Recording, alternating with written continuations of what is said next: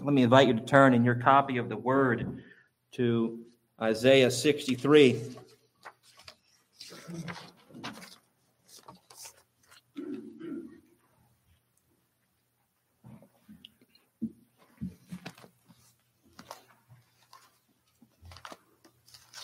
We'll be reading verse 7 through verse 14. Let's hear from the prophet Isaiah. Let's hear from our God these words.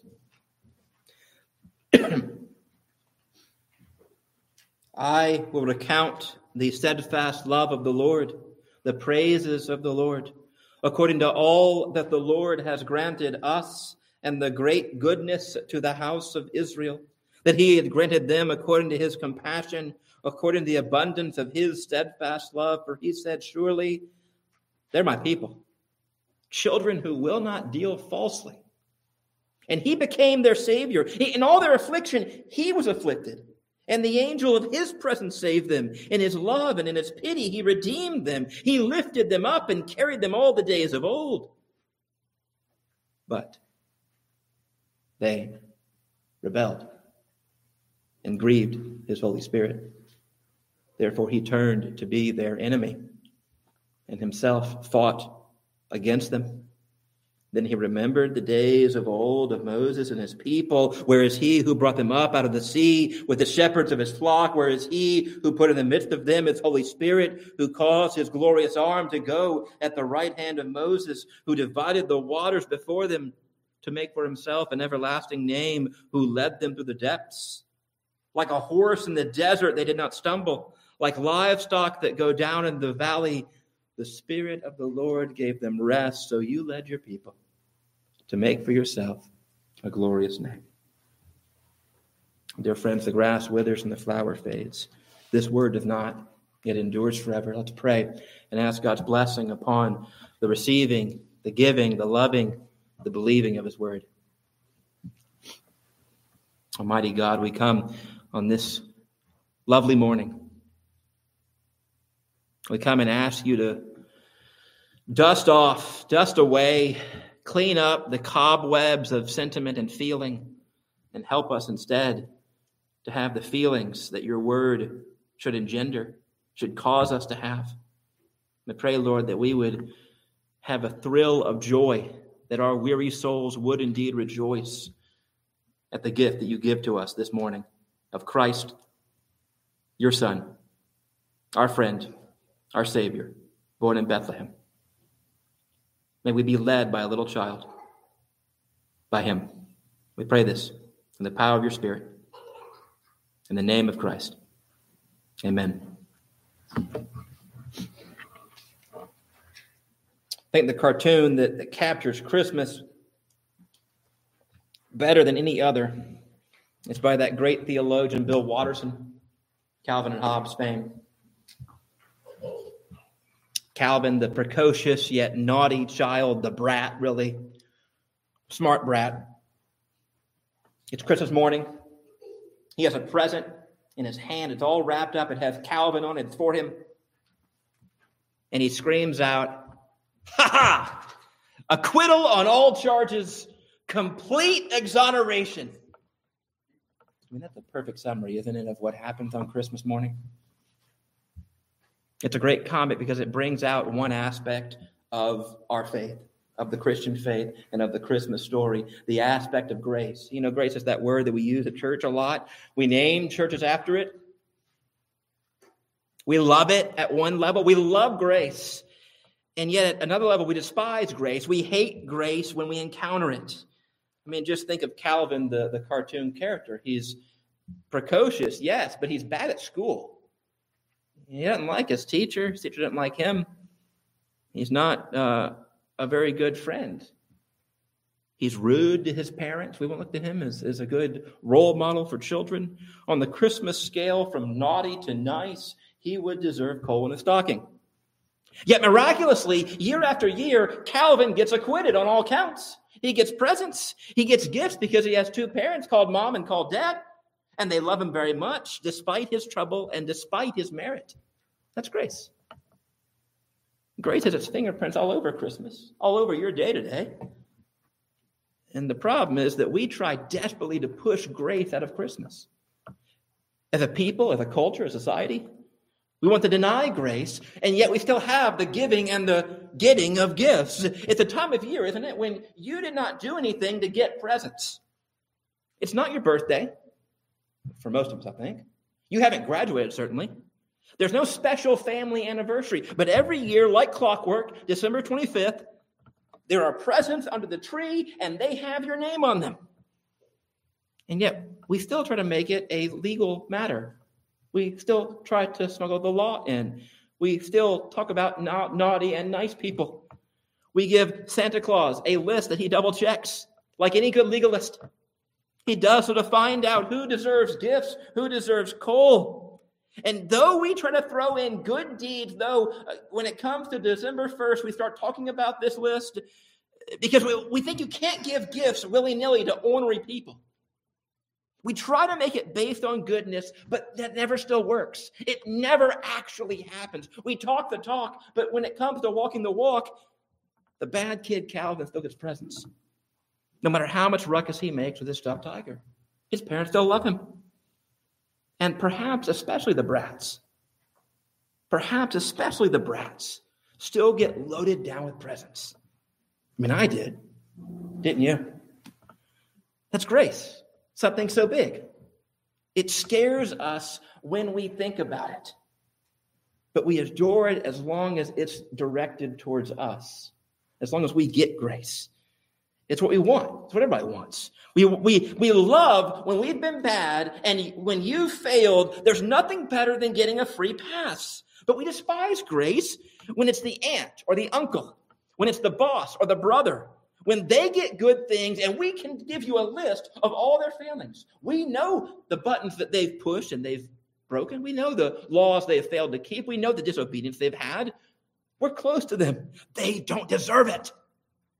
The story is told that the famous politician Ted Kennedy paid somebody to take his entrance exam into Harvard. Now, again, I don't know if that's true or not, but if it is true, how does that fit with you? What do you think about that fact? Maybe you want to say, dirty politician. I knew it. But think about it. I mean, isn't that what you want? Isn't that what we want? Somebody to give us a break when we need it? Somebody to do the hard stuff for us? We all want a substitute to go in our place and do the dirty work for us. But when it's given to Ted Kennedy or somebody we don't like, we hate it. We love grace. And we hate grace. We want people to see past our ugliness and our faults and see that really we had good motives, we had good intentions all along, if only you knew. And yet, when it comes to other people, suddenly the shoes on the other foot, we love to say, You did this. I don't care what your motives were. You did this and that. So we come this morning to a text that should really move us.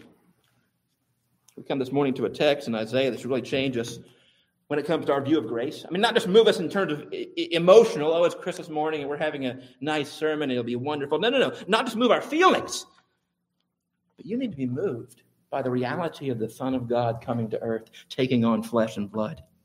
My hope by the end of this is that you won't see grace simply as a concept, simply just sprinkled into our hymns, simply just a word we say, or even a grace just given for me, myself, and I. Instead, you and I must be moved in our hearts and our souls to live out of grace, to operate based upon the grace soaked life, so that every day is a Christmas day. To do something that is nonsense to our whole culture, to be like our Heavenly Father. So let's open Isaiah 63. It's not your usual text to read on Christmas, but I hope to show us its value and relevance. We see here first, verse 7 to verse 9, we see first that God is a father of mercy. God's a father of mercy. We read in verse 7, look there. I'll recount the steadfast love of the Lord, the praises of the Lord, according to all the Lord has granted us. You'll note he says in the end of verse 7 why has God done these things for his people, for these Israelites? Because of his compassion, because of his hesed, his steadfast love, his covenant faithfulness. We see first a clear review of God's kindness to his own. God has been kind.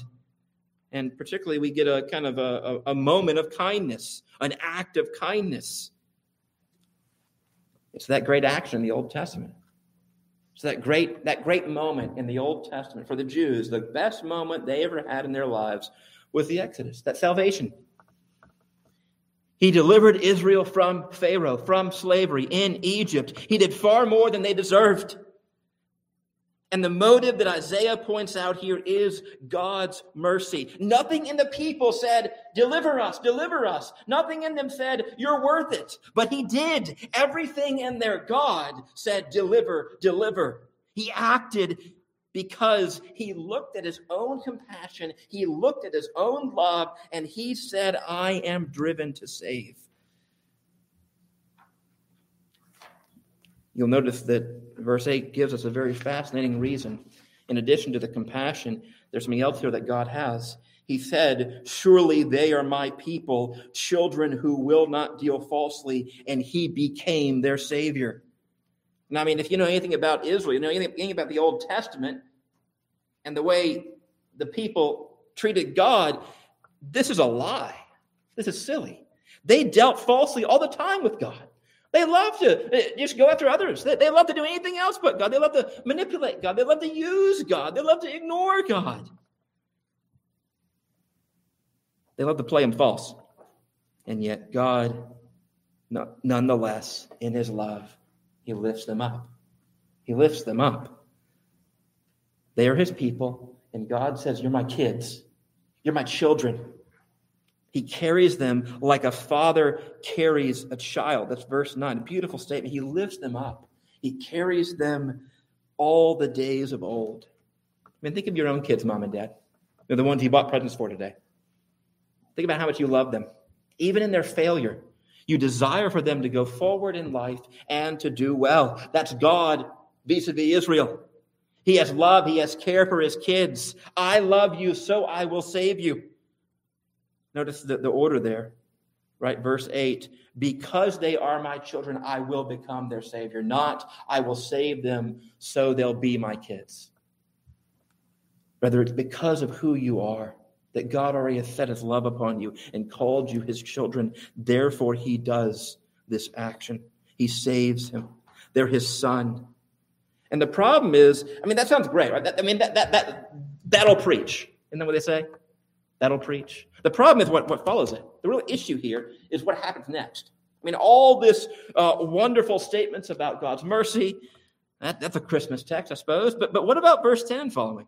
We see, second here, that though you have God as the Father of mercy, you have his, his people are not uh, merciful, uh, they're disobedient. We see a disobedient people.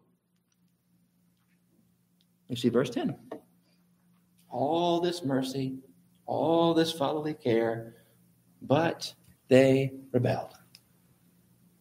But they rebelled. More than that, they grieved his Holy Spirit. His own kids rebelled. And it's interesting that the, the, the, first thing that's pointed out here is not that God became their enemy.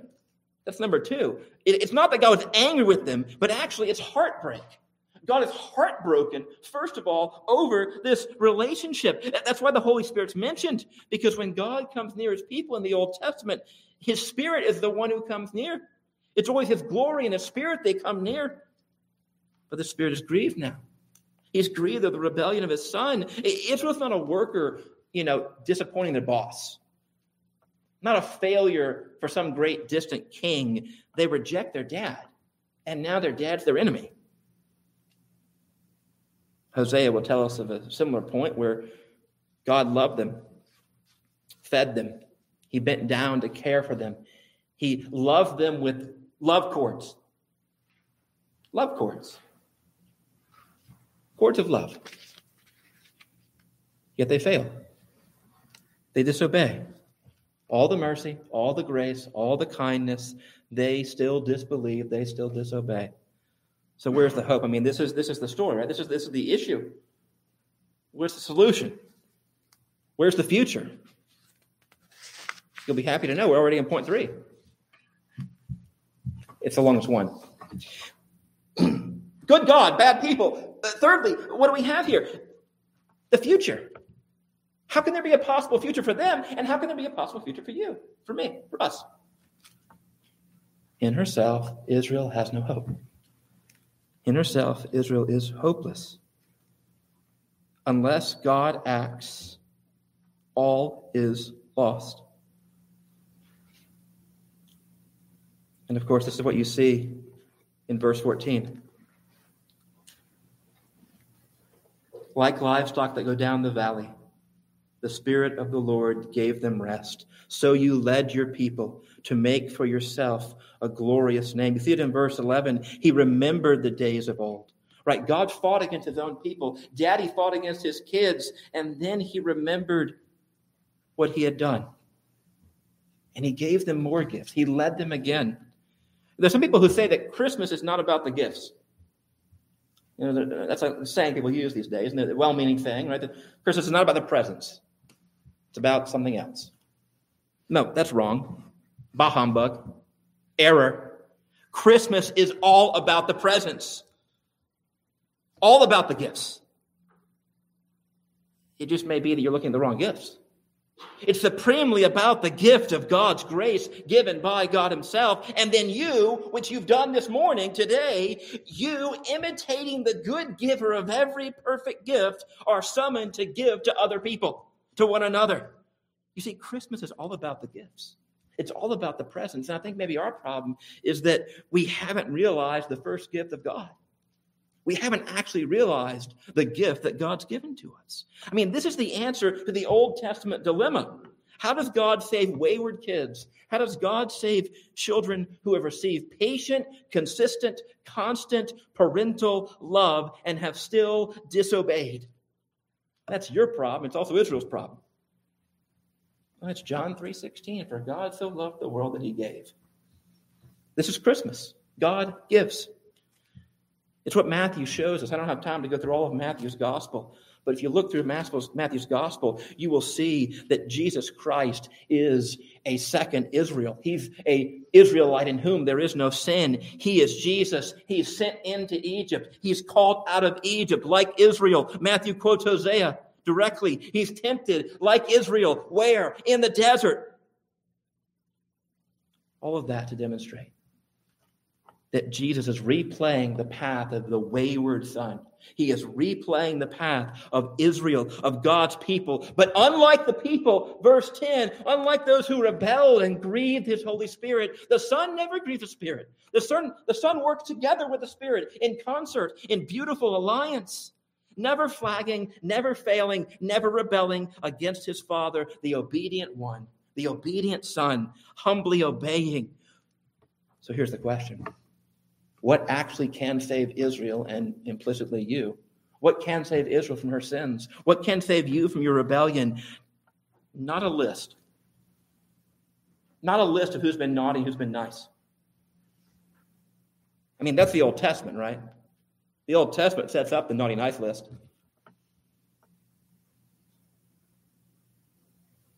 And the problem is when the naughty list and the nice list are set up, the law can, condemns all of us. We're on the naughty list. The only one who can save Israel from herself is God stepping up to the plate once more. God himself must reach down. God himself must deliver again. So God sends his son, Jesus, born of a woman, born under the naughty nice list we call the law. And he delivers his faithful son into what? Does Jesus Christ, the faithful one, get acquittal on all charges like Calvin? Does he get exonerated on Christmas morning? No. Jesus Christ, the innocent Son who does not deal falsely, he is delivered up in judgment, the just judgment that Israel and you deserve. Instead of getting reward, he received condemnation. Why? So that God could do for you what he said he would all along so that God could give solely based upon his love for you and not anything that you've done for him. Because of his steadfast love, he did this for them. Because of his steadfast love, he did this for you. He came near to us in human form to do what you couldn't do for ourselves. This Son, Jesus Christ, he comes as the faithful Son, and yet what happens to him? He becomes the enemy of God. God himself fights against him. He forsakes him. so that you might be called sons of the Father, that you might be called heirs of the covenant, that you might get all the blessings of heaven above. Nothing you've done to deserve it. It's God from start to finish, all of grace. I mean, you should love that fact, really, that it's all grace. You should love that Christmas is the start of all grace. You should know yourself well enough to know that if you tried it, you'd ruin it. Because grace is good news when it's for us. But of course, our culture and our nature say, no, it's not. No, it's not. It's a quid pro quo, it's a give and a take. The philosophers tell us that you can know a good man by his deeds. Grace says the exact opposite. But think of our world. Think of our 21st century world. What do we love? We love style. We love the trends. We love people who are worth it. We love that ephemeral thing we call the cool.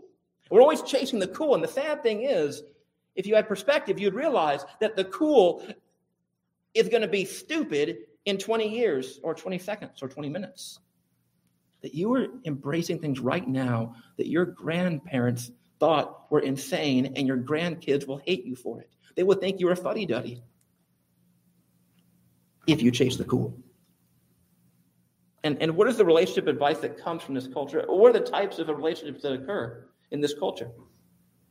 50 50 even split. You give half, I give half. I mean, isn't this how you treated Christmas, some of us? You said, How much are you going to spend on me? I will equal that amount. Are you going to spend $10? All right, I will get you a $10 gift because I can't owe you anything. That's how we work, that's how we operate. It's not fair. I'll be your friend as long as you are worth my time and my investment. I don't want to put myself out there in case you're not worth it. I'll stay married as long as my needs are met. But if the moment they're not met, the moment I feel like I'm not getting much out of it, I'm out of here. Some benefit must be there, or there's no reason in our culture to do it. And God comes and blows that all up. He disrupts that. He chooses a bride who nets him zero gain. She has no beauty. She's a hag. She's a nag. That's you. That's me. And God loves a son who does nothing but spits on the family name.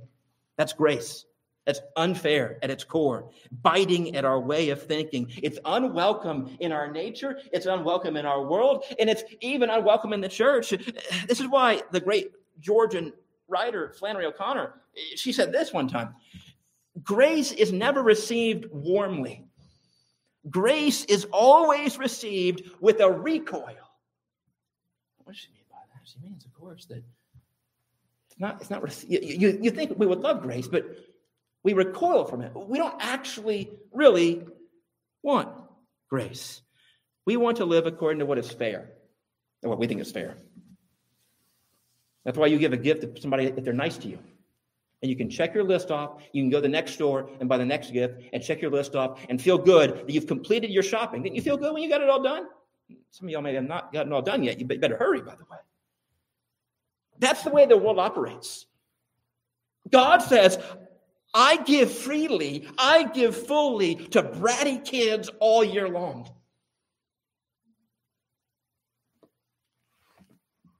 And in my gift and the gift of my son supremely, I give towards the perps. I give to perpetrators. I give to offenders. I give to sinners. I come forward into your life. That is how you have been born again as a Christian. You're a perp, you're a criminal. God pursued criminals like you, and he gave himself to you. And that offends us because we don't like thinking of ourselves in that way. But Christmas screams of it. I mean, just think about it. You're sitting here Christmas morning, and you've just spent your money on gifts for others. And the question is, what are you going to do this week? What are you going to do in a month when the season's over? Will you continue to wait for people to kind of prove themselves to spend your money? Your effort, your time? Are you going to be like the God who gave to his own hurt? Only at Christmas do we have this dilemma of life getting solved. The baby boy did what the law, the naughty and nice list demanded. He substituted in our place, and we love that substitution when it's for us. We love it when it's on our side. But freely you have received, Christian, so freely you are called to give. Christ has done all this for you, not so you can bask in the warmness of grace, but so that you can do the weird thing, the outrageous thing in the eyes of others, that you can love your wives, husbands, not when they're lovely or presentable, not when they show they respect you, but when they're unlovable, when they're abrasive, for God so loved that he gave. And wives can love husbands, not when they measure up, not just respect them when they're respectable, but rather give and give in the face of anger and failure. And brothers can love sisters, not just when they've been nice, but when they've been naughty. It goes beyond, of course, marriage, it goes into our bosses, our neighbors. God hath loved us, not so that you can make a list and check it twice, but to give love that looks stupid in the eyes of the world. As the cross looked stupid, the height of folly. And so, dear Christian, what is Christmas morning about? It's all about the presents, it's all about the gifts. Freely you have received, so freely you may give, like your Maker, your Defender, your Redeemer, and our friend. Let's pray.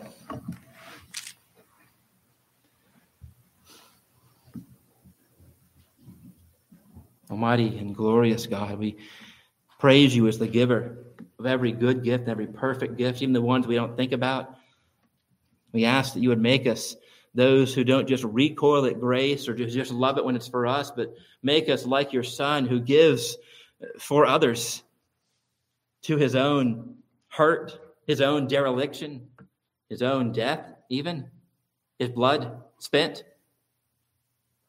May you, Lord, by your Spirit, show, show us, stagger us with your gospel that we might give in response. I pray this, Father, coming to you in the person of your Son and his constant intercession on our behalf. We thank you that he is the faithful one.